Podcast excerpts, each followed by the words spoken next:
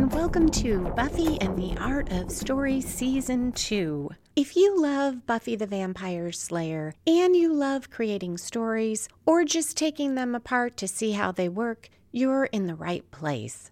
I am Lisa M. Lilly, author of the Awakening Supernatural Thriller series and the QC Davis Mysteries, and founder of WritingAsASecondCareer.com. Today we're talking about Season 2, Episode 12 Bad Eggs.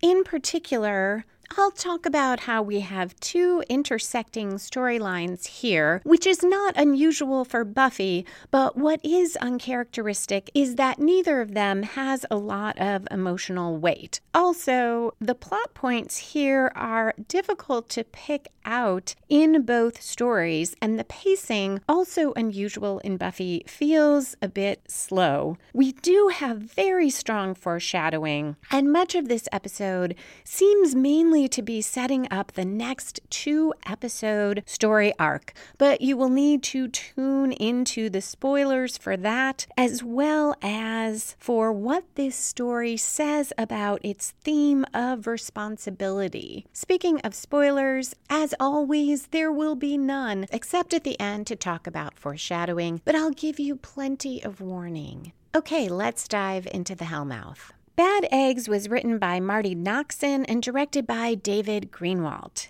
The episode does start with that into every generation a slayer is born voiceover. That was also the case in Ted, and I forgot to mention it. So that opening in both undercuts my theory from What's My Line 1 and 2 that we had abandoned that because the arrival of Kendra suggested that the Slayer born into every generation wasn't quite right. So apparently that has nothing to do with why that opening changed. After our voiceover, we get our opening conflict. We start out with an establishing shot of the mall a guy in a cowboy hat and a woman are walking together. We think this is just to give us the setting for the beginning of the episode, but it turns out this couple matters. Buffy is with her mom, Joyce, and they are arguing about an outfit Buffy wanted to buy. Joyce says Buffy is too young to wear it, and we start out with some great quotes.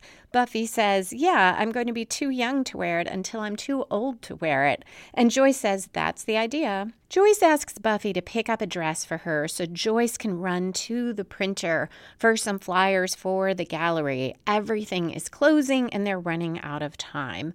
Buffy is heading to the store to get her mom's dress, but at 1 minute 14 seconds in, as she goes up the escalator, she sees that couple from the opening shot.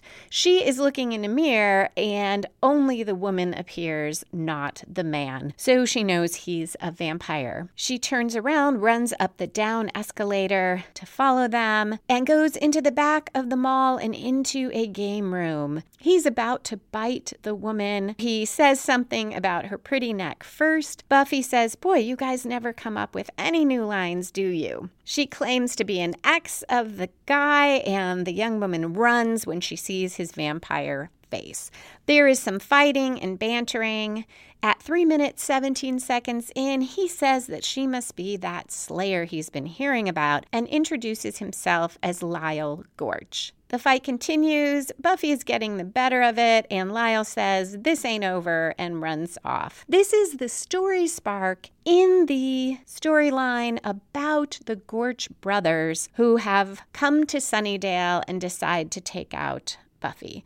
So, our story spark or inciting incident is what gets our plot rolling. Here, though, as will be a theme in this episode, it's not completely clear because while this sets off the Gorch storyline, that does not seem to be the main plot. As we'll see, Buffy spends much more time on another storyline that doesn't begin until quite a bit later. Buffy meets Joyce, but she has forgotten the dress and now it is too late to go and get it.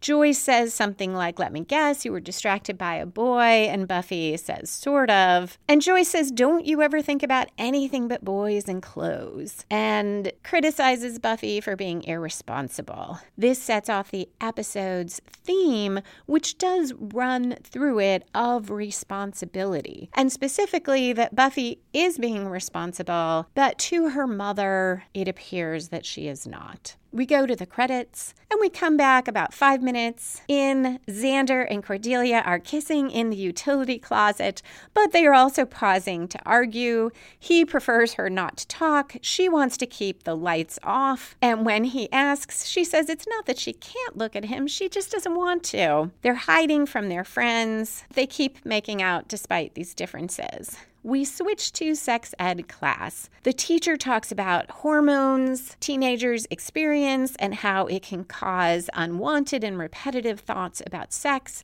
making it hard to remember the negative consequences. And he asks the students to name some. We get a very fun scene where Cordelia talks about kicking the gear shift when parking and making out, which of course she says is about her friend, not her. Xander says, What about girls who don't floss. They bicker back and forth in the form of answering the teacher's questions. And finally, the teacher says he wants to hear from someone else. And Willow says, What about pregnancy. Now we get the inciting incident or story spark in the main plot, but it is at 7 minutes 55 seconds in. So usually we see that story spark at about 10% in, and the episodes are typically 43 or 44 minutes long, which is what seems odd here because we have that Gorch's story spark a tiny bit early, and then we have this one almost 8 minutes in. But it does set off our main plot which is the health teacher gives all the students eggs.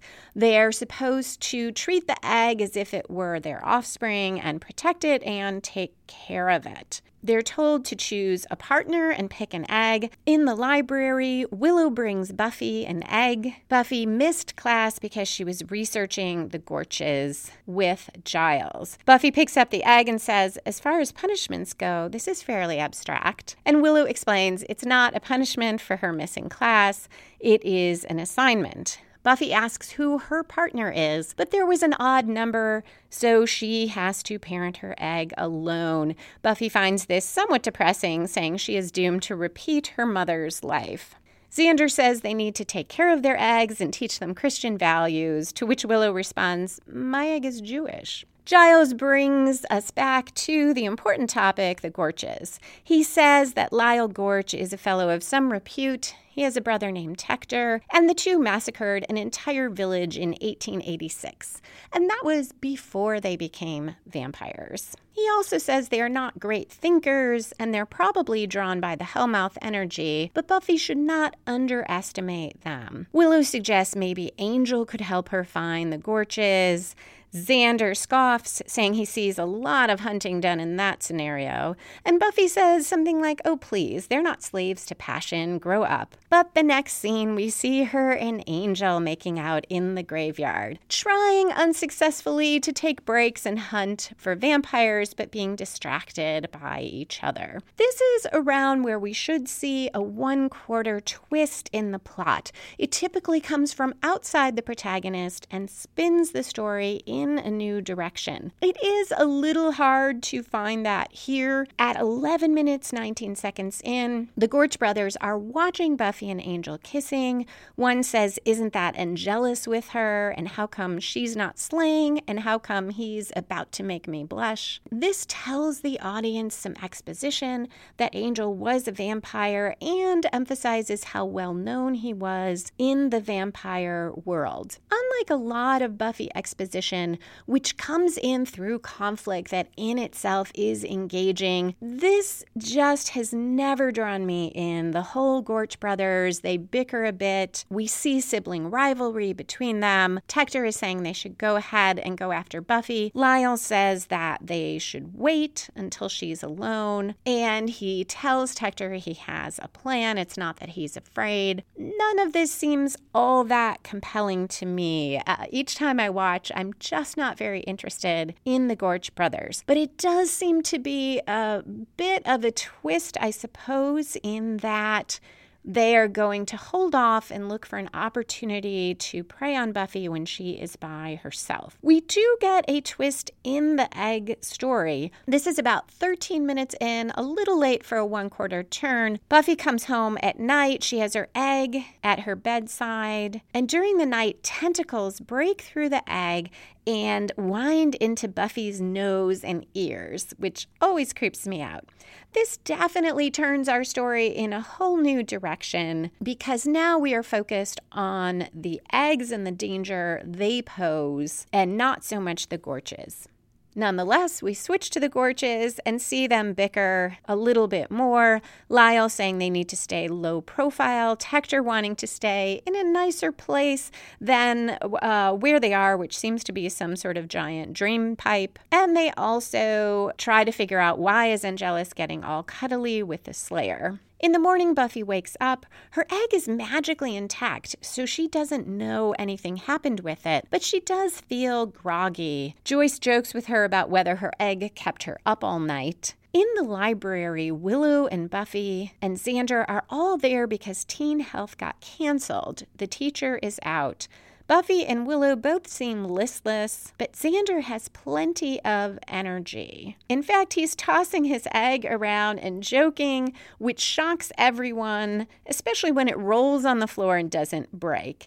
It turns out he hard boiled it to ensure it stays intact. Willow is quite shocked and says, You boiled your young. The audience sees that there is an egg behind a book that Giles is reshelving, but he doesn't see it. So there we have dramatic irony where the audience knows something that the characters don't, and here it is used to create more suspense. Cordelia comes into the library, says the health teacher is missing and presumed dead. They ask presumed dead by who, and she says by her. And she has a point. It pretty much never is good when a teacher is missing in Sunnydale. Cordelia, though, is thinking about something else. She tells Xander they should look around for the teacher. Xander says that can wait. They're researching, but she says pointedly that maybe the teacher would fall out of a closet, so they should check some closets. And Xander says, Right, there might be closets. And they leave. We get another great quote. Willow says, Are they getting weirder? Have you noticed the weirdness of them? And Buffy agrees they are weird. The next scene is at the cemetery again. Buffy and Angel once more kissing. She says they should go kill the bad guys. But he tells her to go home, get some rest. He'll hunt for her. And she says, You'd do that? Of course he would. And she tells him about homework she has to do, including about her egg assignment. This triggers a conversation about how Angel can't have children. And she says that's okay. She figured there were all sorts of things vampires couldn't do, including having little vampires. But she does look a bit sad. And he says, So you don't think about the future? And she claims she doesn't. And Angel says, You really don't care what happens five years from now? Buffy says, Angel, when I look into the future, all I see is you. All I want is you. He says he knows the feeling and kisses her. This is about 21 minutes, 12 seconds in, so it is very close to the midpoint of our episode, and it is close to the midpoint of the season. It is a 22 episode season. This is season 12, the middle of season 12. So it's a little bit late, but really close to that season midpoint. Usually at a midpoint, we see a major commitment by the protagonist, or the protagonist suffers a reversal. Here, I'm not really finding that. You could say that dialogue is something of a commitment to the Buffy Angel relationship. That isn't really what this episode is about. I'll talk a little more about that in spoilers and how that fits into the season arc. For this episode, though, Buffy and Angel are not even quite a side plot. It's more like an ongoing background um, character character development for the two of them. And as to the two plots we have here, there isn't a really strong commitment or reversal in either. At 22 minutes in, we're at the high school at night. A security guard sees the basement door open and he goes down, and the lights are out. Uh, basements, like locker rooms, almost never a good place in Sunnydale. He investigates moves some stacked up boxes, and sees a big hole in the wall with a sort of tunnel. The missing teacher comes up behind the security guard and knocks him out. At about 23 minutes in, Buffy climbs into her window after being out with Angel and she sees her egg shaking. The tentacle thing breaks out. It looks a little bit like a lobster or a shrimp. It scrambles under her bed. She fights it and slays it with her scissors. At 25 minutes in, she calls Willow to ask how Willow's egg is. Willow says it's normal, it's in the fridge, and suggests that probably the Gorches set a trap for Buffy. After Willow hangs up, though, we see that her egg is cracked open and empty. This is almost 26 minutes in, and we go to a commercial break. That we see Willow, who has just lied to Buffy, is more dramatic irony. And I suppose could be a reversal for Buffy, but it is quite a bit past the midpoint and doesn't really seem to change anything in the story. It just further develops what we already knew that these eggs had these tentacle things in them. Joyce comes in, demands to know who Buffy was talking to, and more so, why Buffy is dressed in the middle of the night and where does she think that she's going. Joyce grounds Buffy, and this too could be seen as a reversal for her, except that we know in terms of slang, Buffy can pretty much always get out of her room at night to do that. Joyce is quite angry, and her lecture is still going the next day as she drives Buffy to school. She tells Buffy to go to the library after school and stay there and study until Joyce picks her up at 5:30. Outside, Buffy sees Cordelia, who is wearing a stuffed bear as a backpack. Buffy says, Nice bear, and is about to ask Cordelia something else, but Cordelia breaks in. She goes on a rant about how her dad bought her this bear way back from another country, and now it's become so trendy to wear these backpack bears. And she wasn't going to do it, but she figured she started this trend, she might as well embrace it. And Buffy says, Okay, soliloquy girl, and goes on to tell her she just wanted to know if Cordelia's egg is acting strangely. In another great quote, Cordelia says, It isn't acting anything. It's an egg, Buffy. It doesn't emote. And she says her egg is safe inside her bear. Willow tells Buffy to bring the creature Buffy slayed to the science lab after school and they will autopsy it we see that on Willow's back, between the bottom of her shirt and the waist of her jeans, there are tentacles. Xander cracks his hard boiled egg to eat it, and just before he takes a big bite, sees the creature inside and screams. This is one of my favorite moments in the episode. It is just so much fun and seems so very genuine. At 28 minutes 48 seconds in, Xander, Cordelia, Willow, and Buffy stand around this creature in the science lab. Buffy says she's not dissecting it, she's slayed, she's done. Willow rolls her eyes and is about to get started. Behind Cordelia, we see a tentacle poking out of the bear's eyes, and she bends down to pick up something we don't see. Our friends are speculating about what the creature is. Willow starts talking about the Mama Bezoar and her offspring in a very matter of fact voice. So it takes a second or two for Xander and Buffy to realize what she's saying is really strange. Before it sinks in, Cordelia hits Buffy with what's a long stick or an axe, I'm not sure which, and Willow hits Xander with some sort of big urn. They are both knocked out. In some ways, it seems strange that Buffy is so easily overcome, but I think this fits with something that we see in the series, which is that Buffy is most vulnerable when she is around people she trusts. She didn't have any reason to think Cordelia was going to attack her, so Cordelia was able to take her unaware. At almost 30 minutes in, Cordelia and Willow, with help from a couple other students, put Xander and Buffy in the closet, the same one that Xander and Cordelia were making out in earlier. This could be a three quarter plot turn. Usually, that major plot turn grows from the reversal or midpoint commitment, and it spins the story yet again in a new direction. As with the other plot points, it's a little bit hard to pick out major turns here. Perhaps more of a turn is that we see a group of students all grabbing axes from what looks like maybe the auto shop.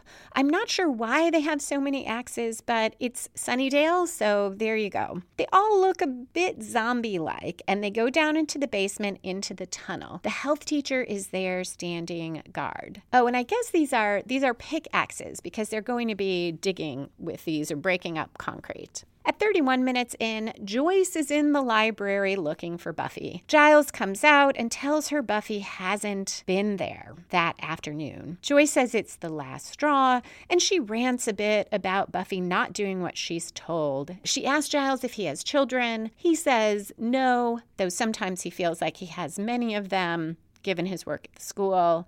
Joyce says children can be such a, I don't want to say a burden, and she laughs a little and says, Actually, I do want to say burden. He says, Feel free. And she says that Buffy is so irresponsible. I have heard Joyce as a character criticized for this burden statement. I'm not a parent myself. I have to imagine that parents sometimes do feel this way. So the criticism is more, I guess, that Joyce would say this. This is a really interesting character moment, though, and I think, something as writers that we can learn from because a character doesn't always have to be likable. Joyce here is saying something that many people may feel at least some of the time. No one is overjoyed with whatever they're doing all the time. And the fact that Joyce is saying this could be disturbing to people in real life, but as a character, I think it allows people to empathize with her and to identify identify with her.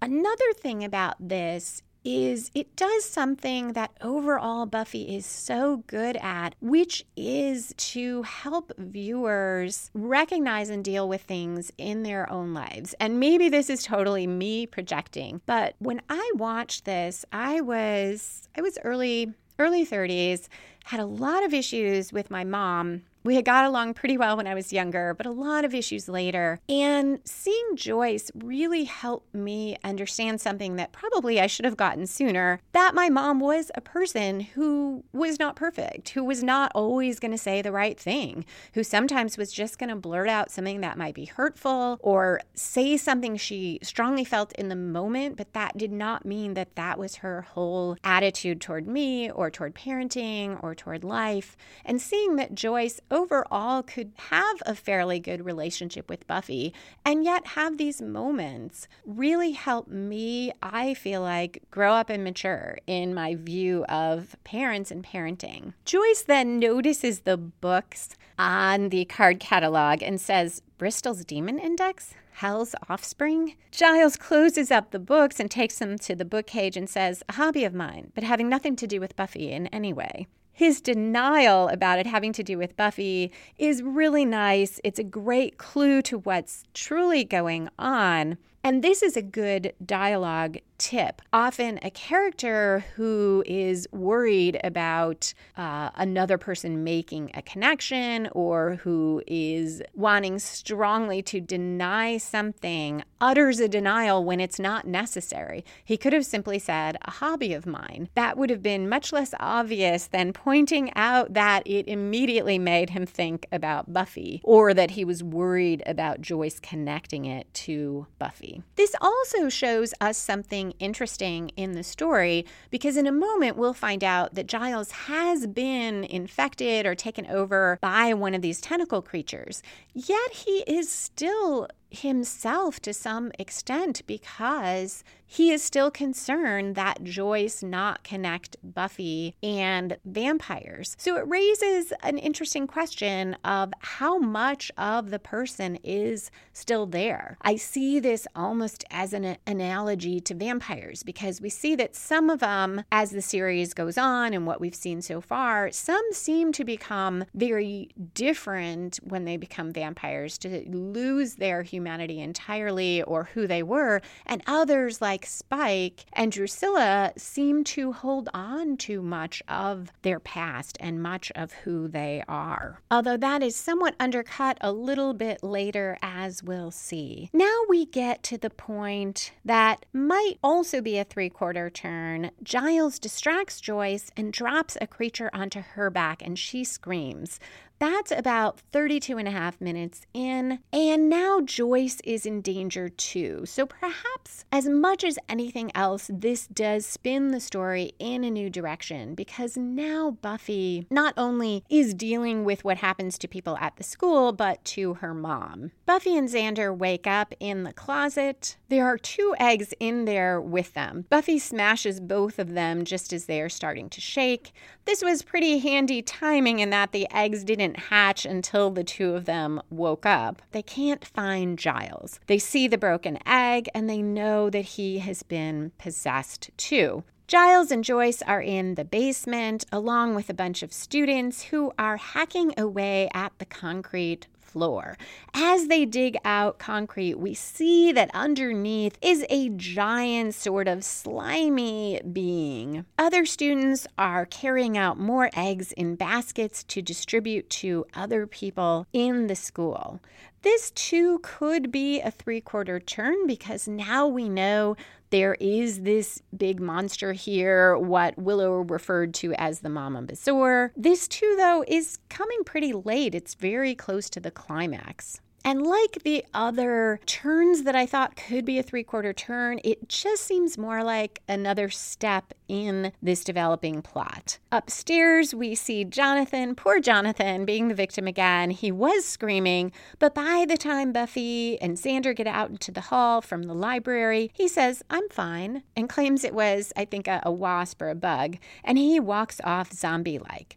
They follow him to the basement. Xander pretends to be a zombie too. I guess the Mama Bezoar isn't really aware who's under her control and who isn't so he's able to fake it. He follows Cordelia, who is carrying one of the baskets of eggs. Buffy goes for the weapons in the shop, but as luck would have it, the Gorches are there to fight her. She tells them it's really not a great time. They talk about how cute and little she is, and she fights off Tector and goes back into the main area where the Mama Bezoar is. Lyle follows her in and says, What the hell is this? That's about 38 minutes in and sets off our climax. Willow and Joyce notice Buffy. Buffy says, Mom? And Willow, very cold, says, kill them. So here, Willow is acting like she does not remember who she is at all. Now, is that different from Giles? Maybe, maybe not. It could be just that the Mama Bezoar has complete control when it comes to what she's trying to do, which is apparently reproduce. And then otherwise, people still retain their own memories. Ultimately, doesn't really matter to the plot either way, which is also a bit unusual in Buffy and probably is an additional reason why I feel like this story is just not that compelling. Lyle Gorch fights with Buffy as the others, including Giles, attack her, and uh, Buffy and Lyle repel them, but when they get a spare moment, they also turn and fight each other. Lyle's banter reminds me a little bit of Spike. He's sort of like Spike Light, a stand in for someone to take that role while Spike is missing from our season storyline. At 39 minutes or so in, Xander tries to stop Cordelia. He doesn't want to hurt her, but she takes a swing at him, uh, slugging him pretty hard, and he punches her, and it knocks her to the floor. Protector Gorch is back. He comes in, but he sees this slimy creature. It has a giant eye that opens, and he seems to think it's cute. He says, Well, hello there. And its tentacle grabs him and drags him in. Both Lyle and Buffy look horrified, but Lyle quickly turns to her and says it is all her fault. He throws her on the ground. Joyce swings a pickaxe at Buffy. Fortunately, she misses, but that's another suggestion that either the creature just completely takes over when it comes to its own survival or um, reproduction, or that Joyce is taking out her hostility uh, on Buffy. Because Buffy is vulnerable, the tentacles are able to grab her and drag her in, but Buffy grabs a pickaxe on the way. So we can't see her. She's been pulled underneath we hear lots of grunting and roaring and slashing. The zombie people seem frozen while this fight for the Mama Bezoar's survival and Buffy's life is going on. With more slashing and groaning, they all pass out. Buffy climbs out triumphant and exhausted as Lyle watches. She's covered in dark slime. She glares at him, and he says, All right, it's over and runs. Both plots have been wound up there in that climax. I think the Mama Bezoar is the main plot because more time and energy was devoted to it than the Gorches. But in a way, neither one feels like it quite has enough for a full story there to me. We're in our falling action at 41 minutes, 17 seconds in. Everyone is being herded out of the basement. Giles is saying things about a gas leak and telling everyone they'll be fine, get some rest. They all look pretty dazed. Giles asks Xander what really happened, and Xander says just stick with the gas leak. Buffy finds her mom, asks how she is. Joyce looks confused, but she is relieved that Buffy is okay. Buffy claims she just heard about the gas leak. She was in the gym. She has since changed her clothes, so she's no longer covered in slime and she's in sweats. Joyce tells her she has to learn some responsibility once and for all. She was supposed to go to the library and she wasn't there. Buffy's already grounded, so now she is confined to her room. In the next scene, Buffy and Angel are kissing and we see trees in the background. He says, Is she sure she won't get in trouble? The camera backs off as Buffy says she's not breaking any rules, and we see that she is standing in her room. Angel is outside on the roof, and they are kissing through the open window. That is the end of the episode. There was no DVD commentary for this, but there is a lot of foreshadowing of the next two episodes. So if you want to hear that, stay tuned for the spoiler section other than that, foreshadowing and some scenes that build further on the Buffy and Angel relationship, we really could lift this whole episode out and it would make no difference to the season arc. We already know Cordelia and Xander are involved, and while Buffy and Angel's relationship progresses, that could have been worked into Ted. Although I did like, as I mentioned last Monday, that we did get that sense sense of Buffy and Angel connecting emotionally more. We got a feel for the really good parts of their relationship. So I do like that we got that first, and then this episode is more focused on their attraction to each other. Plus, Ted didn't have a lot of um, places that I think we could cut to fit in more Buffy and Angel. All the same, though, here, so much of this episode felt like filler. Uh, in a 22 episode season, it's not unusual to see a one off episode episode that doesn't advance the season story arc. But part of why this episode falters a bit, in my view, is that we don't have those strong plot points. Uh, yes, the story progresses. We have the next thing that happens, the next thing, the next thing in both plots. We have that initial major turn with the creature poking its tentacles out of the egg. But beyond that, we don't seem to have these well structured plot turns that we usually usually see. Bad Eggs does feel a bit cobbled together. Like maybe they had this egg storyline, they had the Gorches storyline, and they wanted to develop Buffy and Angel. And so it all just kind of got put together, and none of it is really gripping. And the pace is a bit slow, which is so unusual for Buffy because usually, even in those one off episodes,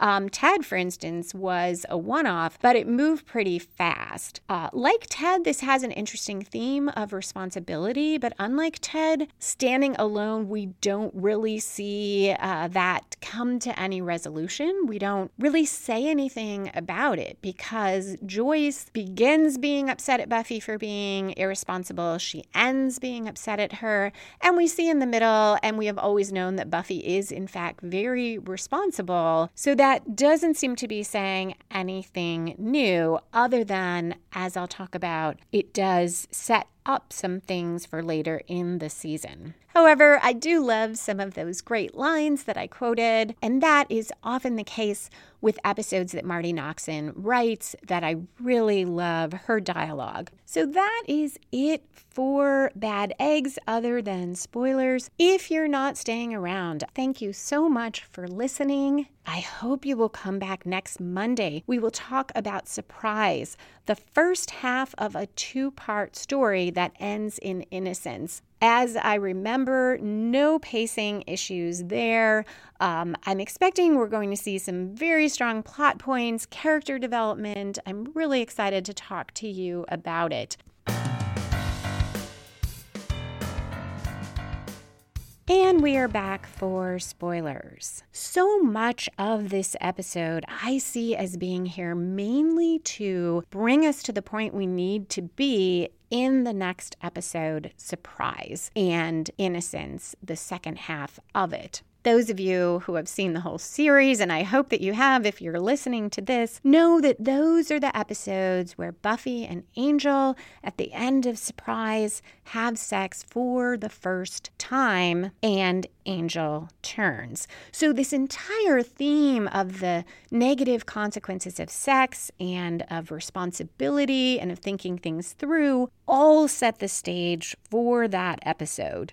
We also get uh, Lyle and Tector through their argument, reminding us of Angelus and emphasizing how he was known throughout the vampire world. Lyle also foreshadows a little bit of season three because he will be back in the episode where we have Slayer Fest, a sort of reality TV show like game that a uh, master villain vampire sets up. And Lyle Gorch and his wife will be back as contestants. And I found Lyle pretty fun in that episode. So it's sort of nice to get that introduction to him here. We also have Willow foreshadowing her finding out about Cordelia and Xander when she comments on the weirdness of them. And I feel like this sets up what she says in Innocence, where she says she knew it, not in the sense of actually knowing that they were involved, but knowing something was not right, that something um, strange was happening. This conversation with Angel, where he says he can't have little vampires, that sets up that there's no need for Buffy and Angel to worry about birth control in the next episode when they have sex. And there is irony there because the consequences are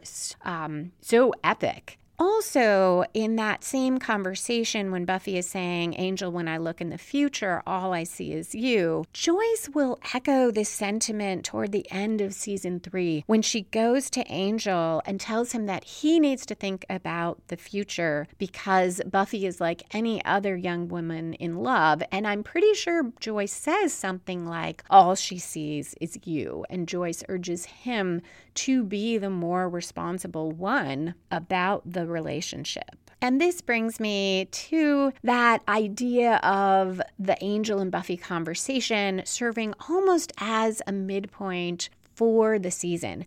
In my recollection, I had thought the actual literal midpoint of the season was the end of Surprise, that major reversal for Buffy But that is a little bit later because that is episode 13. So that is a bit past the midpoint. Nonetheless, I see that as the real midpoint of this season and everything after is driven by that reversal. And immediately before it, I'll talk about it more next week. Buffy obviously mm, does fully commit to the Angel Buffy relationship. So this is not so much a midpoint as maybe a foreshadowing of that midpoint, like so much in this episode. It's also interesting to me when I was looking at quotes, I was struck by Buffy's comment about the egg when she thought it was being given to her for being absent. And she says, as punishments go, this is fairly abstract. I can't help but wonder if, on some level, that too was foreshadowing consequences from sex. Last week, I talked about Buffy and philosophy and an essay in that book that uh, where the author said that sex in Buffy that it has sort of an, an open-minded view about it, but there are always consequences. There are always negative consequences. There's no free sex. I've been thinking about this, and I feel like it's more in Buffy. There are consequences to everything. It is also consequences to love. It's it's not not just sex, it's love, it's any relationship. Almost nothing ends well, and we see it played out in a metaphorical way, just as we will see this idea of the consequences of sex being played out on an epic scale between Buffy and Angel. It's also interesting, this framing of the negative consequences of sex, and they talk only about pregnancy here, and we have this whole theme of the Mama Bezoar wanting to reproduce herself, and that being very damaging, particularly to the students, but also to the adults around them. In an episode we, where we have Joyce talking about the burden of children. So, in some ways, this seems like a really negative view of reproduction generally. This reference, though, not to consequences but punishment in Buffy's quote, foreshadows her feeling at the end of innocence that she is being, in a way, punished for having sex with Angel, for not foreseeing those consequences. I really want to talk about that now, but I won't. I just think Giles is so wonderful in the way that he tries to help her through that. And that, too, I think is making a comment on um, perhaps distinguishing between the idea of punishment versus consequences. That's really um, abstract, speaking of abstract. So hopefully I can be more uh, concrete and specific about it when we actually get to those episodes. But I, it really jumped out at me as I was pulling out quotes from the episode that that quote about punishment was there. That is all I have for this episode. If you find these discussions of plot points and conflict helpful, you may want to check out my book, Super Simple Story Structure A Quick Guide to Plotting and Writing Your Novel. It's available in ebook, audiobook, or workbook forms, and there is a link in the show notes. Or you can ask online at your local library and borrow a copy of the audio audiobook for free. If you'd like to connect, you can tweet me at Lisa M. Lilly. That's L I S A, M is in Marie, L I L L Y, hashtag Buffy Story, or email me, lisa at lisalilly.com. You can also find my fiction, including mysteries and supernatural thrillers, at lisalilly.com. And you can find articles on writing, time management, and publishing at writingasasecondcareer.com. Thank you so much for listening. I hope you will come back next Monday for Surprise, the first half of a two part episode. Music for this episode was composed and performed by Robert Newcastle. Buffy and the Art of Story is a production of Spiny Woman LLC, copyright 2020.